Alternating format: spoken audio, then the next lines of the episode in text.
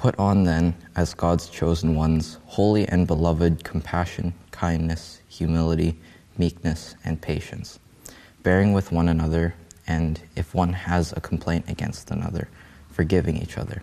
As the Lord has forgiven you, so you also must forgive.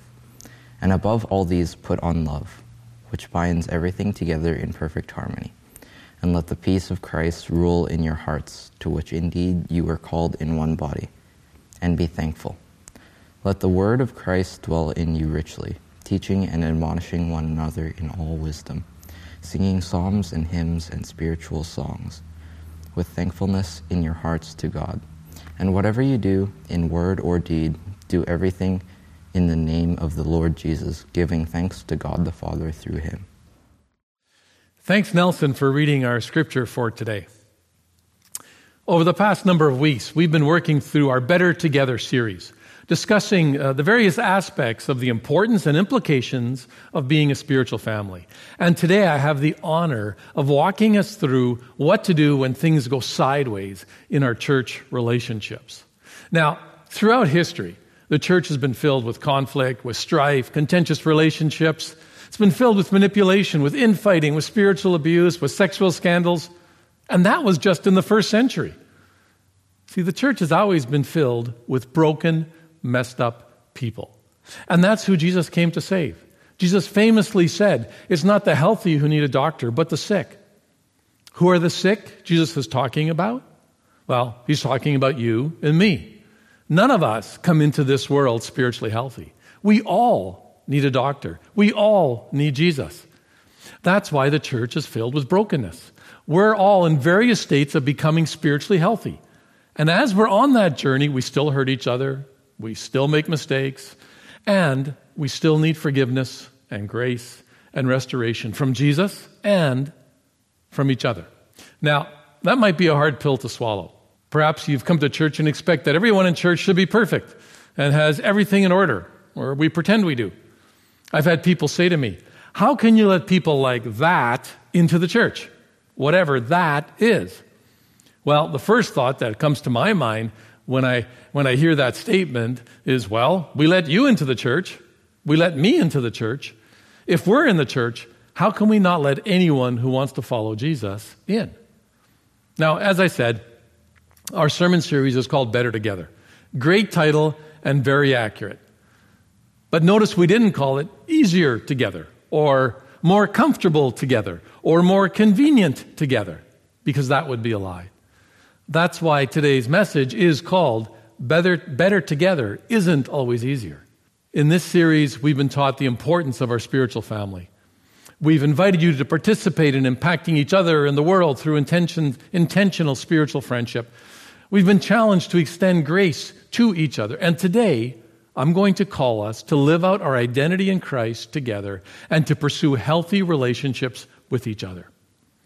Now, perhaps you are here today and you don't identify as a follower of Jesus. Well, in that case, you get to listen in on a family conversation. And I hope that by the end of our time together, you will have a better picture of what Jesus calls us to as a spiritual family, and you will choose to follow Jesus and join the family. I will begin by briefly reminding us why being a spiritual family is so important. In Mark chapter 3, beginning in verse 31, we read, And his mother and his brothers came, and standing outside, they sent to him and called him. And a crowd was sitting around him, and they said to him, Your mother and your brothers are outside seeking you. And Jesus answered them, Who are my mother and my brothers? And looking about at those who sat around him, he said, Here are my mother and my brothers. For whoever does the will of God, he is my brother and sister and mother. Wow, strong words. So, what was Jesus saying? Was Jesus telling us that biological family isn't important? Well, that would contradict the fifth, fifth, commandment, which tells us to honor our father and mother. We also know that Jesus loved and honored his mother because of his ongoing relationship uh, with her and his instructions for her care from the cross. Jesus is not telling us that family is unimportant, but he is telling us that the call to follow him, to be his disciple, and to live out his kingdom priorities is a higher priority, is more important than our biological family. Now, if you find yourself reacting to Jesus' teaching, remember all the teaching in the Bible about how we are to honor our spouses, not frustrate our children, care for our families, honor our parents. And Jesus honored his family, but he did not worship his family. Now, for some people, doing the will of God involves being misunderstood or even rejected by their family, as Jesus was. And Jesus is telling us that, that it is a price worth paying. We have people in our own church family who have been cut off from their families because they have put their faith in Christ. It's a real experience for some. Jesus' family was embarrassed by his behavior and was trying to stop him from following God. Jesus' response was to teach the preeminence of God and obedience to Him as the ultimate family bond for all who claim the name of Christ. So, who is our spiritual family? Jesus said that whoever does the will of God is our brother, our sister, and our mother. Why are our relationships in the spiritual family so important? Because it is God's family and where we find our identity, our healing, our purpose, and our peace. Our relationships reflect to each other and to the watching world the truth and the power and the reality of Jesus and new life in Him. Remember in John chapter 20, Jesus prayed, I pray also for those who will believe in me through their message, that all of them may be one, Father, just as you are in me and I am in you. May they also be in us. Why? So that the world may believe that you have sent me. Our relationship with each other is an expression of our identity in Christ. Now, I'm not advocating simply for good morals or living by the golden rule or being nice Canadians. That's too low a bar. The Apostle Paul is telling us that how we treat each other is a reflection of the gospel of Jesus Christ. Our relationships are signposts to the world and each other of the reality and the goodness of Jesus and his work on the cross on our behalf. We're better together because we know who we are. In Colossians chapter 3, verses 10 and 11, Paul reminds us who we are. He wrote, Put on the new nature and be renewed as you learn to know your Creator and become like Him. In this new life, it doesn't matter if you're a Jew, a Gentile, circumcised, uncircumcised, barbaric, uncivilized, slave, or free. Christ is all that matters, and He lives in all of us. Paul says, This is your identity. His word to us would be I don't care which country you have come from. If you claim the name of Jesus, your identity is in Him. Jesus lives in you, and I want you to live with that reality in mind. So, how should we treat each other in light of who we are? Paul outlines how, spiritual, how spiritual family relationships are to function. Verse 12. Put on then, as God's chosen ones, holy and beloved, compassionate hearts, kindness, humility, meekness, and patience, bearing with one another and if one has a complaint against another, forgiving each other. As the Lord has forgiven you, so you also must forgive. Now, Paul knows every social group has its problems, and the church is no exception. That's why Paul called the Colossians, uh, called the Colossians relationships, both individually and collectively, to be characterized by Christian graces. He began with individual qual- qualities compassion, kindness, humility, meekness, and patience. In other words, do the opposite of what most things you feel you want to do or read or see on social media and the news. There's your bar. We often want to look for someone to blame for our frustrations. We want to look for someone to pin our fears on. We want to look for someone or some group to vilify for getting in the way of our hopes and dreams. Now, I want you to take special notice of who Paul's instruction is focused on. Paul focused on the individual who is to have patience rather than the one who caused the problem. The place to begin in relational restoration is with ourselves rather than with others. Now, most of us are quick to see others as the problem. I remember as a kid, and you, you might remember this too. Teachers, parents, Sunday school leaders, they would all say the same thing to us when we tried to blame others for, for conflict, for problems. They would say, Remember, when you're pointing your finger at others, there are three fingers pointing back at you. You've probably heard that saying before. See, the road to relational restoration and good relationships is to own your stuff. Don't start with others, start with yourself. What's your part in the conflict? Have you been compassionate, kind, humble, meek, and patient? Now, let me take it a step further. When you apply Paul's grid to your relational conflicts, is there something you need to repent of or ask forgiveness for? What do you need to own? Don't weigh your actions in comparison to others. Weigh your actions in light of the Bible's admonition to be compassionate, kind, humble, meek, and patient. Weigh your actions in light of being a member of God's family and your actions in refl- and how your actions reflect on Jesus. Now, these five attributes are followed by two others that may be even more difficult for us. Paul tells us to bear with each other and to be forgiving. Now, bearing with each other and forgiveness are terms that call believers to a high standard of personal action when offended. Bearing with each other is the idea of putting up with others even when they fail us or act differently from what is expected. Forgiving is based on the root word for grace, which we heard about last week. It carries the idea of free forgiveness. Our text says that we are to bear with each other and forgive each other, whatever grievances you may have against one another. Now, don't miss who Paul is speaking to. Paul focused his teaching on the offended party, not on the offending party. It may be that the offending person had little, if any, awareness of what he has done to you. Regardless, Paul tells the offended person to take the initiative in bearing and forgiving rather than waiting for the offender to apologize. When we bear with others and forgive others, our conscience is cleansed and the matter is forgotten. The burden is lifted, and the offended can think and act like Christ, even toward the offender. Now, I know some of you are already thinking, Pastor, you don't understand what they did to me. Pastor, they have not owned their behavior. Pastor, they don't deserve to be forgiven. I know, I know, I know.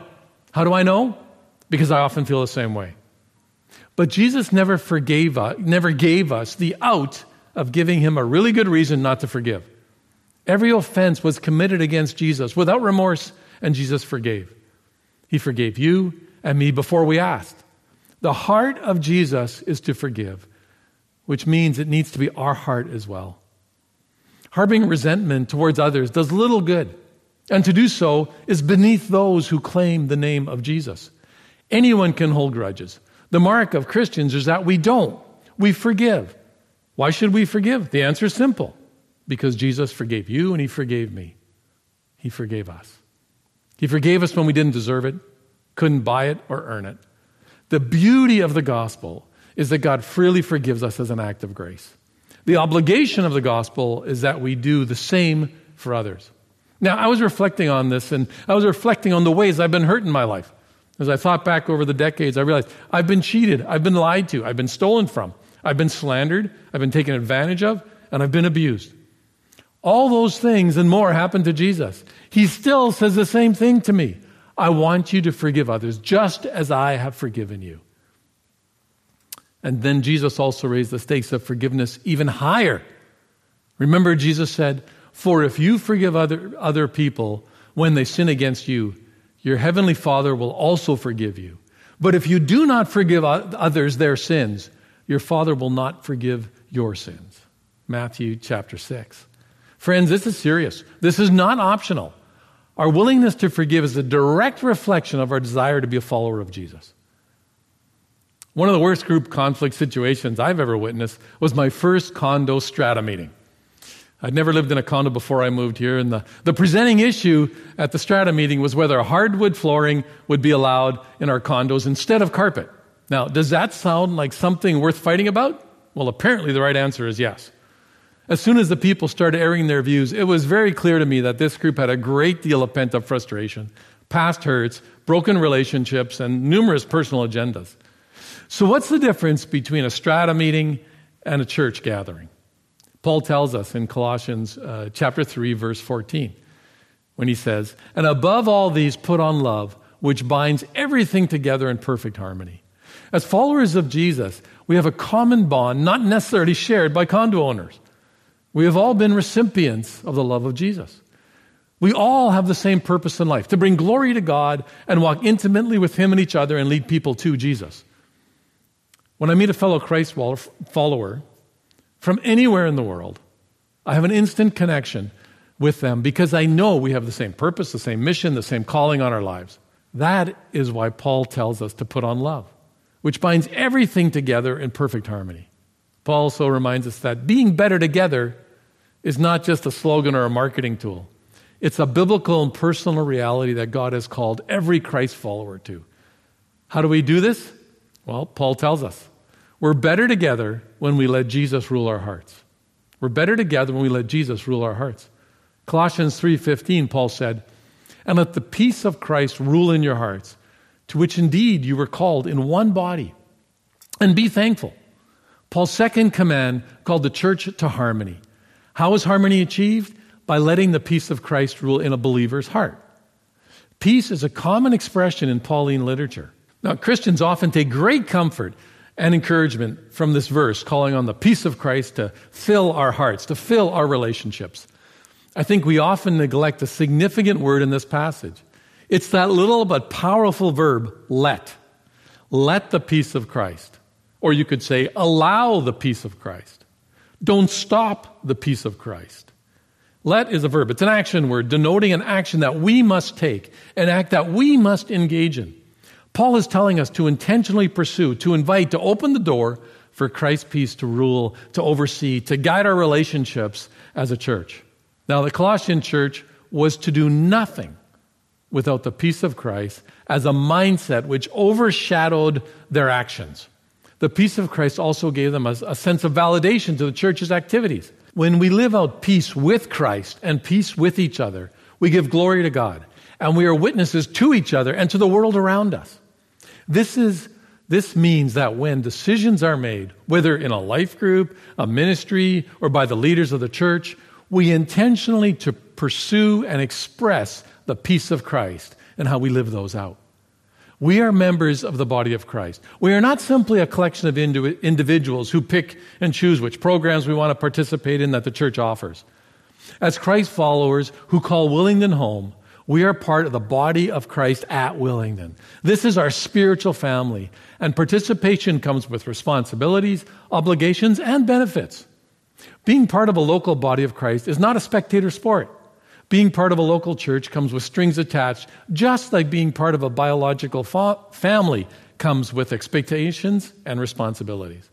Paul's reminding us that we are the body of Christ where we live out our identity as children of God in relationship with each other, serving as witnesses to the beauty and the wonder of Jesus to the world.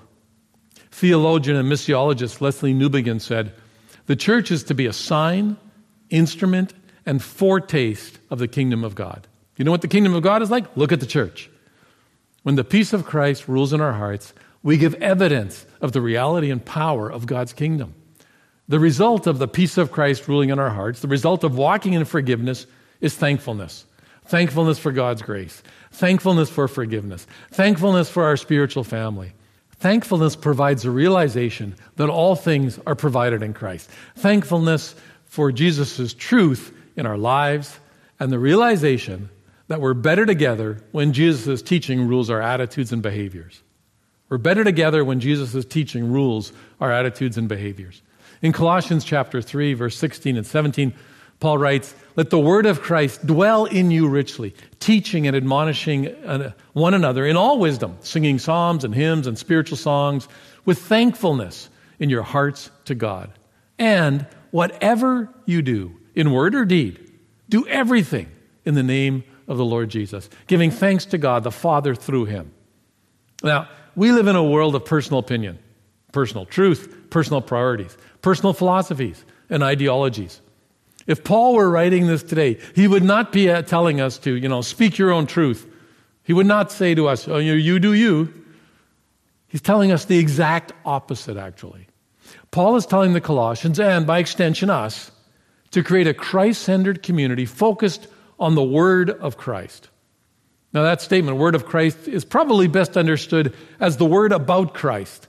Commentator William Hendriksen says that the idea behind the word of Christ or Christ's teaching is the thought that Christ focused thinking should permeate every thought, every word, every deed, everything we do, everything we are. As a community, we are to constantly recognize the reason for our existence is Jesus.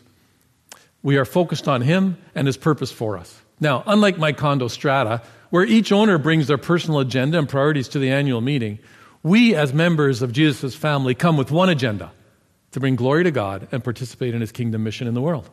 That's why we're here. How do we do it? Paul tells us by teaching and admonishing one another with all wisdom as you sing psalms uh, and hymns and spiritual songs, as you worship. Wisdom in Colossians always has a spiritual dimension and is related ultimately to the mind of Christ. Paul encouraged them to express their corporate worship in real wisdom, which centers in and promotes Jesus.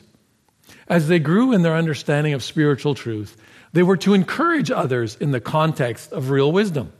So how do you grow in wisdom? Through teaching people and learning about Jesus and his truth. But we don't just teach people about Jesus, but we actually teach people how to meet Jesus, how to live in wisdom that comes from developing the mind of Christ in the leading and the revelation of the Holy Spirit. That is ultimately discipleship. It is walking together as members of the body of Christ, digging into God's word, applying it to our lives, encouraging each other to grow in faithfulness and godliness and live that out in, in the marketplace and in the world around us, and in our relationships and homes. This doesn't happen in a classroom. It might start there, but it, does, it can't stay there. This requires the classroom to hit the streets, to move into our homes and into our places of work. This is what Pastor Isaac spoke of a few weeks ago. That is why we have life groups and discipleship groups and community outreach and marketplace ministry and many other ministries to participate in and to be discipled by. Living this way is an act of worship. And worship is doing everything we do for the glory of God. Whether we're singing or working or spending time with friends, dealing with conflict is an act of worship. Forgiveness is an act of worship. I think that's why Paul ends this section of chapter 3 with verse 17. And whatever you do, in word or deed, do everything in the name of, of the Lord Jesus, giving thanks to God the Father through him. To do everything we do in the name of the Lord Jesus pro- provides the proper context for life. The Colossian believers were not only to come to God through Jesus uh, to worship Jesus, but also to live their lives conscious of the authority and reputation of Jesus. The same is true for us today. When someone finds out that I'm a Christ follower, I would really prefer that they say, that makes sense, and that they not say, oh, I would have never guessed. I hope that my life reflects Jesus. What has Jesus done for you? We are to live with gratitude for everything that God has done through Jesus. Jesus has given you and me new life through his forgiveness of our sins. He has moved us from spiritual death to spiritual life. He has given us an identity in him. He has gifted us with the Holy Spirit who fills us daily as we ask. He has gifted us for service in his kingdom to, the, to point people to him. And he has and continues to bring healing to our lives. He brings healing to our interpersonal and community relationships if we submit our lives to Him and extend forgiveness to others that He has extended to us. So, what's your next step? Do you need to forgive someone? Do you need to bear with someone? Do you need to repent of your self centeredness? Do you need to invite Jesus into every area of your life? Do you need to thank Jesus for all he has done for you and is doing for you today? Jesus is here to meet with you today. Do not push him away. Don't push his people away. We are a spiritual family, and Jesus calls us to live as one. Let's pray. Father, I know your spirit is present, and I pray that whether we are, uh, wherever we are watching this, uh, online, at home, in the car, on our phones, uh, wherever it might be, I know your spirit is present. And I pray right now your Holy Spirit would come into our lives especially those who have been hurt by others in the church, or those who are struggling to forgive others, or those who say, No, I don't trust you, Jesus. I do not trust you. That you would pry open their hearts with your love. And right now, Father, that you would come and you would pour out your Spirit. And we'd be able to take those things, those hurts that we're hanging on to because we want to protect ourselves, and we would open up our hands and we would give them to you. And we would say, Father, I trust you. I trust you. Who do you want me to forgive? Put the name in my mind right now. And I commit to doing what you asked me to do, to step out and forgive, to step out and bear with one another, to look at my own soul and my own life before I start pointing my finger at others. And Father, I pray that we would increasingly become a, a community that is truly a spiritual family under your leadership that gives voice and expression and, and acts out the kingdom of God so that we would be a signpost post pointing people to you. And Father, for anyone who's listening who doesn't know you, I know your invitation is for them to open their hearts to you today. And you can do that by simply praying with me Jesus, come into my life, forgive my sin, fill me with your spirit. I commit to following you all the days of my life. In Jesus' name I pray. Amen. We have some reflection questions for you, but if you've prayed that prayer and you want someone to walk with you, make sure uh, to press on the connect button on your website.